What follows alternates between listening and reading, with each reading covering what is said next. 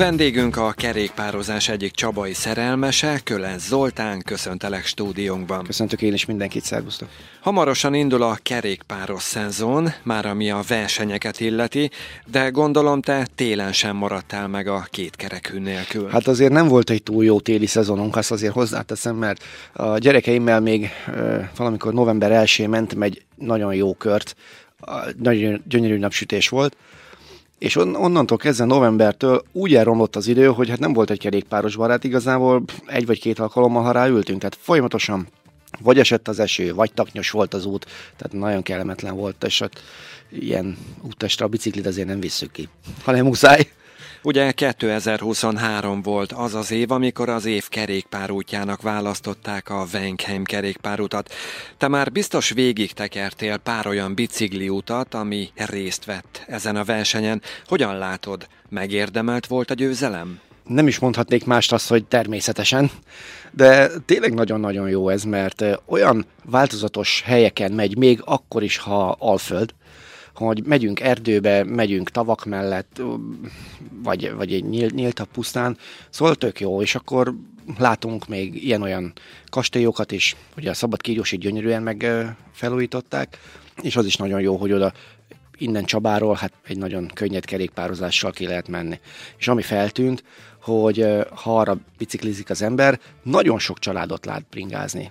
Az egészen pici gyerekektől is, kisbicajjal, igazából egy könnyedén teljesíthető táv csak mindig azt szoktam mondani, rá kell szánni az időt.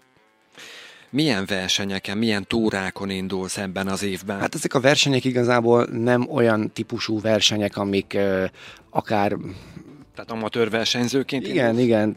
Tulajdonképpen inkább túráként, túraként fogjuk fel. Most szeretnék menni a családdal majd, ha jól emlékszem, május 4-én lesz egy Tour de Tiszató, ami a Tiszatavat kerüli körbe, az egy 65 kilométeres kör. Igazából van annak egy bővített része is, de általában ezt szokták csak használni. Minek utána egy tókerülő kör, túl sok hegyet nem látunk ott se. Egy emelkedő van csak a kiskörei vízerőműnél, amikor föl kell menni egy hídra, és ennyi az egész. Tehát tényleg könnyedén ö, körbe tekerhető. Illetve nekem már egy ilyen hagyomány, és minden évben legalább egyszer a Balaton szeretném körbe tekerni, egy nap alatt. Ez egy ha nagyon szűkíti az ember a kört, akkor 204 km, ha nem tesz bele plusz bónuszokat, és akkor az egy ilyen reggel 6 órai indulás, és jó esetben már délután 5-kor akkor visszaérünk. Ezekre a túrákra egyedül indulsz el? Ö, néha családdal, vagy pedig baráti körrel. Elég jól kialakult egy olyan bringás társaság, akikkel ugye megfelelő csoportban benne vagyunk, egy üzenet ki, mikor, hova megy, vagy, vagy hova szeretne menni. Ma reggel is írt az egyik barátom, hogy nem jössz egy körre, hát mondom, most éppen elfoglaltságom van reggel, de ami miatt olyan helyen is ö, lakok, tulajdonképpen a város széle részen, hogy egyből föl tudok pattanni a bringára, és egyből egy tempót tudok menni, és nem kell piros lámpát, meg kereszteződést mindig kerülgetni, hanem egyből akkor fényes fele húzunk ki, át fényesen, akkor szervizúton át Gyulára, hogy oda-vissza ez egy 20 kilométeres kör, és akkor ha jók vagyunk, akkor ezzel 40 perc alatt végzünk is. Melyik volt az a verseny, az a túra, amelyik nálad a leghosszabb volt? Távolságban a leghosszabb az a Balatonkör egy nap alatt, ez ilyen 204 kilométer, az előbb is említettem. De tavaly voltam egy olyan Balaton felvidéki túrán, hát ahova jutólag megmondva nem kellett volna elmenni, mert uh, még előtte országúti biciklit, ugye ezek versenybiciklik, ha valakinek így ismerős, még nem is vittem soha a Balatonra, és hát itt mászni kellett azért a hegyeket. Hegyeket, hát lehet kicsit erős kifejezés, bár az ott élők biztos örülnek ennek, maradjunk a domboknál, de ilyen nagyon nehezen leküzdhetőek voltak számomra. Hát 8-10%-ba bele-bele martak azért az emelkedési szintekkel, csak ezek az országútinak olyan áttételezése van, hogy ezzel elég nehéz volt fölmenni. Volt is egy olyan helyzetem, hogy egy kemény lejtő, egy jó erős jobb kanyar, és nem láttam, hogy utána a jobb kanyar után már megint egy hirtelen emelkedő jön. Én már a váltásokat már meg is oldottam, lefele, hogy nagy tempó hozza megfelelő áttétel legyen, és nem volt időm visszapakolgatni a váltókat. A lábam természetesen az be van fixálva, ugye én beakasztós cipőt használunk, hát ott volt egy perec, de szerencsére nagy baj nem történt, csak álló helyzetben egyszerűen nem tudtam tovább megtekerni a bringet, és eldöltem. Igazából voltunk, most hirtelen visszagondolkodtam, ha jól emlékszem, 2017-ben voltunk egy Sopron Pukberg nevezetű túrán, ami nem igazán volt nagyon nehéz, a nehézséget inkább az adta benne, hogy a Ausztriából hazafele lévő 110 kilométeres túrán olyan százon zuhogó alpoki eső volt, Hát először próbáltad úgy védeni, hogy ne menjen annyira a cipőre, aztán már tocsogott minden. És ilyen, ilyen ködös, szürke idő volt, és volt egy olyan szakasz, amikor ilyen egy és egy negyed órán keresztül csak fölfele mentünk, már szét volt mindenki szakadva, nem láttál se előtte, se mögöttet semmit, körülbelül egy 150 méterre láttunk előre, és akkor így magamban morfonizó, hogy mit keresek én itt, úristen. Hát az, az tényleg ilyen szempontból elég emlékezetes volt, hogy szétáztunk teljes mértékben. Egy ilyen túrára hogyan készülsz? Gondolom nem csak magadat, hanem a két kerekűt is fel kell készíteni. Hát igazából a biciklin, hogyha folyamatosan mész vele, akkor általában mindig karban van tartva. Tehát arra odafigyelünk, hogy a láncon mindig legyen megfelelő olaj. Az egyik biciklimen például lehet is hallani egyébként, hogyha egy kicsit már olajat kér, akkor már másképpen ö, megy, megy a lánc rajta. És ö, megfelelő guminyomás, meg lánckerés. Ezek alapvető dolgok, hogy meglegyen, és akkor nagy eséllyel nem lesz probléma, mert defektek leginkább akkor szoktak előjönni, hogyha nem eléggé megfelelő guminyomásod van, és nagyon sokszor ez az úgynevezett felütéses defektet kapod el, hogyha elkapsz egy kátyút, akkor abba beleüt a kerék, és a gumi teljesen összenyomódik, felütődik szó szerint a felnyire, és akkor ilyen, mint egy ilyen viperamarás, ilyen kígyómarás, két kis picik luk lesz benne, ami nagyon szépen aztán el is engedi a levegőt pillanatok alatt. Személyes készülés az pedig az, hogy mindig legyen megfelelő inni és ennivaló, ez nagyon fontos, mert nem szabad sem elszomjazni, sem eléhezni, mert ha már azt érzed, hogy éhes vagy, akkor már a hosszú távnál baj van. Tehát itt ezeknél a hosszú túráknál is, mint például a Balatonkör, azért ott az, ez a 200 kilométer, ez hát úgy fejbe őrült sok, de mész, mész, mész folyamatosan, akkor igazából haladnak a kilométerek, csak folyamatosan vesztesz energiát, elég jelentősen, úgyhogy mindig azért érdemes pótolni. Pici keveset azért mindig enni kell. Akár nyerekbe is folyamatosan. És amit nagyon sokszor szoktak tőlem kérdezni, ez mindig egy ilyen sarkalatos visszatérő kérdés, hogy milyen bicikli nyerget használok. És mindig mondtam nekik, hogy nem ez a igazán fontos, hanem hogy ez a fenék összeszokjon. Tehát igazából másfajta ülés van a túrabringámon, és másfajta ülés van az országúti biciklim. Egyszerűen hozzá kell szokni a fenéknek. Tehát sajnos azt a jó pár órát, amit el kell ott tölteni, azt fokozatosan meg kell szokni. Ha visszamegyünk az időben, ez a szenvedély mikor kezdődött nálad? Mikor pattantál először két kerekűre? Ez nagyon érdekes egyébként, és ennek egy évfordulója is van, képzeld el. Ugyanis pont tíz éve az egyik legjobb barátom kitalálta, hogy mi lenne, ha mennénk a Békés Csaba arra szupermaratonra. Akkor még so, volt sajnos, most már 19-ben volt az utolsó, és azóta nem szerveztek ilyet. Hát akkor teljesen belelkesedtünk, hát nagyon fiatal koromban én is bringázgattam, de hát az mondjuk az volt, hogy mondjuk kimentem új kígyósra meg vissza, tehát ilyen hosszúkan azért nem vettünk részt. Na hú, hát akkor kezdjünk el rá felkészülni, na, hogy is csináljuk, na akkor menjünk, menjünk, amit tudunk, akkor mentünk ilyen 20 km, 30-at, meg 40-eket. Ugye ez egy 100 kilométeres túra. 50 kilométernél odafele Mezőkovács házánál volt egy pihenő, az pont a túra fele, és aztán ott ugye újra rajtoltatták a mezőnyt, és aztán lehetett menni. Ezzel kapcsolatban egyébként pont van egy érdekes történet, hogy mindig délután egy órakor volt újra rajtoltatás. És egy óra előtt két-három perccel iszonyatos zápor szakadt le. Hát mi ott ültünk nyugodtan, hát nem vagyunk mi bőrültek, hogy menjünk abba a zúgó esőbe, és akkor egy olyan 20-25 perc után indultunk el, és két kilométert se tekertünk, már száraz út volt. Tehát annyira lokális volt igazából az eső. Szóval visszatérve rá, folyamatosan elkezdtünk készülgetni, egyre hosszabb távokat próbáltunk menni, de ez mondjuk egy 40-50 kilométerben merült azért ki. És akkor eljött a nagy nap, első Békés Csaba Arad maraton, aminek nagyon örültünk, hogy teljesítettük. Rendkívül jó hangulatú rendezvény volt ez egyébként mindig, úgyhogy nagyon szerettünk egyébként oda járni. Jó helyen volt a szállás, meg kaja, mindent, tehát ilyen szempontból jó volt. És aztán másnap fölkelés, és jönni kellett haza. Hát itt azért voltak, hozzáteszem, nem a mi csoportunkba, de nekünk volt egy nagyon jó kísérő autónk, egy nagy dobozos furgon, és volt olyan ismerős, akinek túl jól sikerült az esti buli, és másnap a biciklit megkért, hogy hadd rakjuk már be a furgonba, és akkor ő úgy jönne haza. Na, nagyon jók voltak ezek az aradi maratonok egyébként. Hát és akkor, ami, ami még ugye nagyon extra volt, hogy mikor hazaértél, mindenki köszöntött, meg várt minket, a nagy hősök, ahogy megérkeztek. És az az igazság, hogy az emberi életkor majdnem minden kategória képviseltette magát. Itt simán a 60 pluszosok is egyébként jöttek erre a rendezvényre, és ők is letekerték. Hát először is 2020-ban a Covid jött be, és akkor emiatt megszűnt. Már megvolt a nevezésünk is, és aztán az atlétikai klub visszaadta a befizetéseket, mert nem, nem tudták megrendezni. Azóta meg, ha jól tudom, a határon túli fél nem nagyon aktivizálja magát ez ügyben. Tavaly felröppent egy hír, hogy lesz. Nagyon örültünk is neki, hogy volt egy olyan dátum, hogy talán szeptemberben újra rendezik.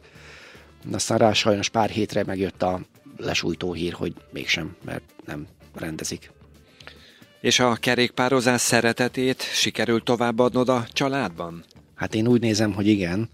Ö, azért a gyerekek is, van egy 14 éves fiam és egy 12 éves lányom, és ők már diákolimpián is indulnak, mert van ilyen, hogy országúti kerékpáros kategória diákolimpiában, az éppen most lesz majd márciusban, amin azért részt szoktak menni.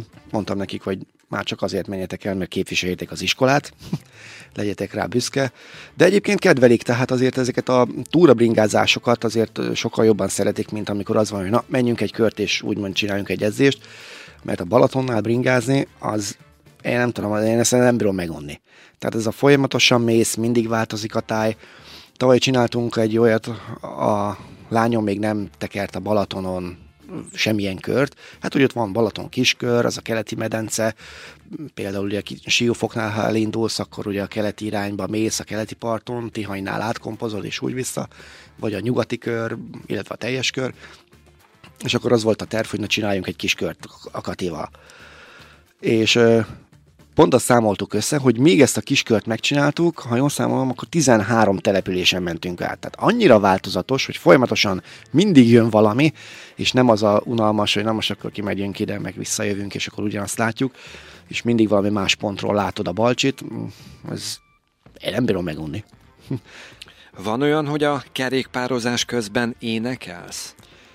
Egyszer próbáltam, de körülbelül fél perc után elfogyott a levegő. Tehát az egy tempós tekerés volt.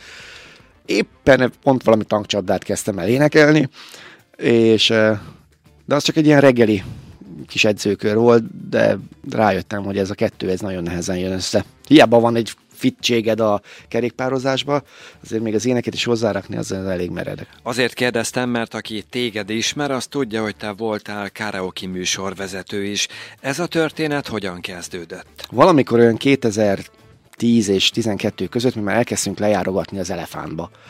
És hát tök jól érezzük magunkat, tudom én, néhány havonta lementünk, aztán elkezdett ez a sűrűsödni ez a dolog kicsit jobban, és ott tök jóba lettünk azokkal a srácokkal, akik csinálták ezeket a bulikat.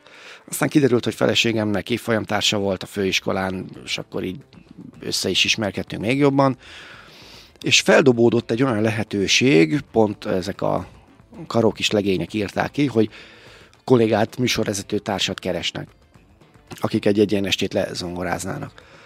És akkor így jelentkeztem, kérdeztem, hogy hát gyerekek, mi lenne a meló, mit kéne csinálni, és uh, volt aztán egy próba adás, hogy így mondjam, vagy egy próbaest, azt mondták, hogy na ez akkor ez így jó lesz, és akkor lehetne jönni.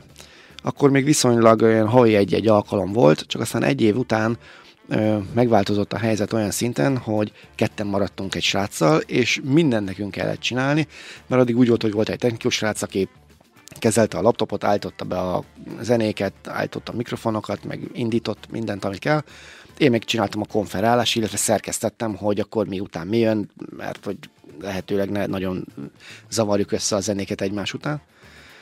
És aztán úgy hozta az élet, hogy egymagunkra maradtunk, és egyedül kellett mindent csinálni. És így, hogy ketten is maradtunk, ez azért már kicsit nehéz volt azért, de teljesen egyedül vittük az estéket, és ez két évig folyt így, aztán 18-ban lett igazából ennek vége. Sajnos. Hát azóta egy-két ilyen magánbolit még megcsináltunk, de meg a kolléga még további mai napig is szokott ilyenekkel foglalkozni, de én már egy kicsit kiöregettem. Erre a műfajra van még igény itt a viharsarokban? Én úgy gondolom, hogy igen. Nagyon lelkes közönség volt az aktív magja annak az elefántos korszaknak, akikre úgy lehetett is számítani, hogy minden este megjelennek, jól is énekeltek, illetve hát nagyon sok olyat is felfedezt, felfedeztünk, hát ez kicsit érdekes szó, de inkább azt mondom, hogy találkoztunk, akik nagyon eljöttek, egyet jót énekeltek, és aztán volt, hogy nem is láttuk őket, pedig jó, jó sikerük volt. Ugye van neked egy számítástechnikai vállalkozásod is, amit egészen fiatalon, rögtön a középfokú iskola után alapítottál. Te már akkor tudtad, hogy ezzel akarsz foglalkozni? Előtte én teljesen más szerettem volna csinálni, miután az iskolát abba hagyom.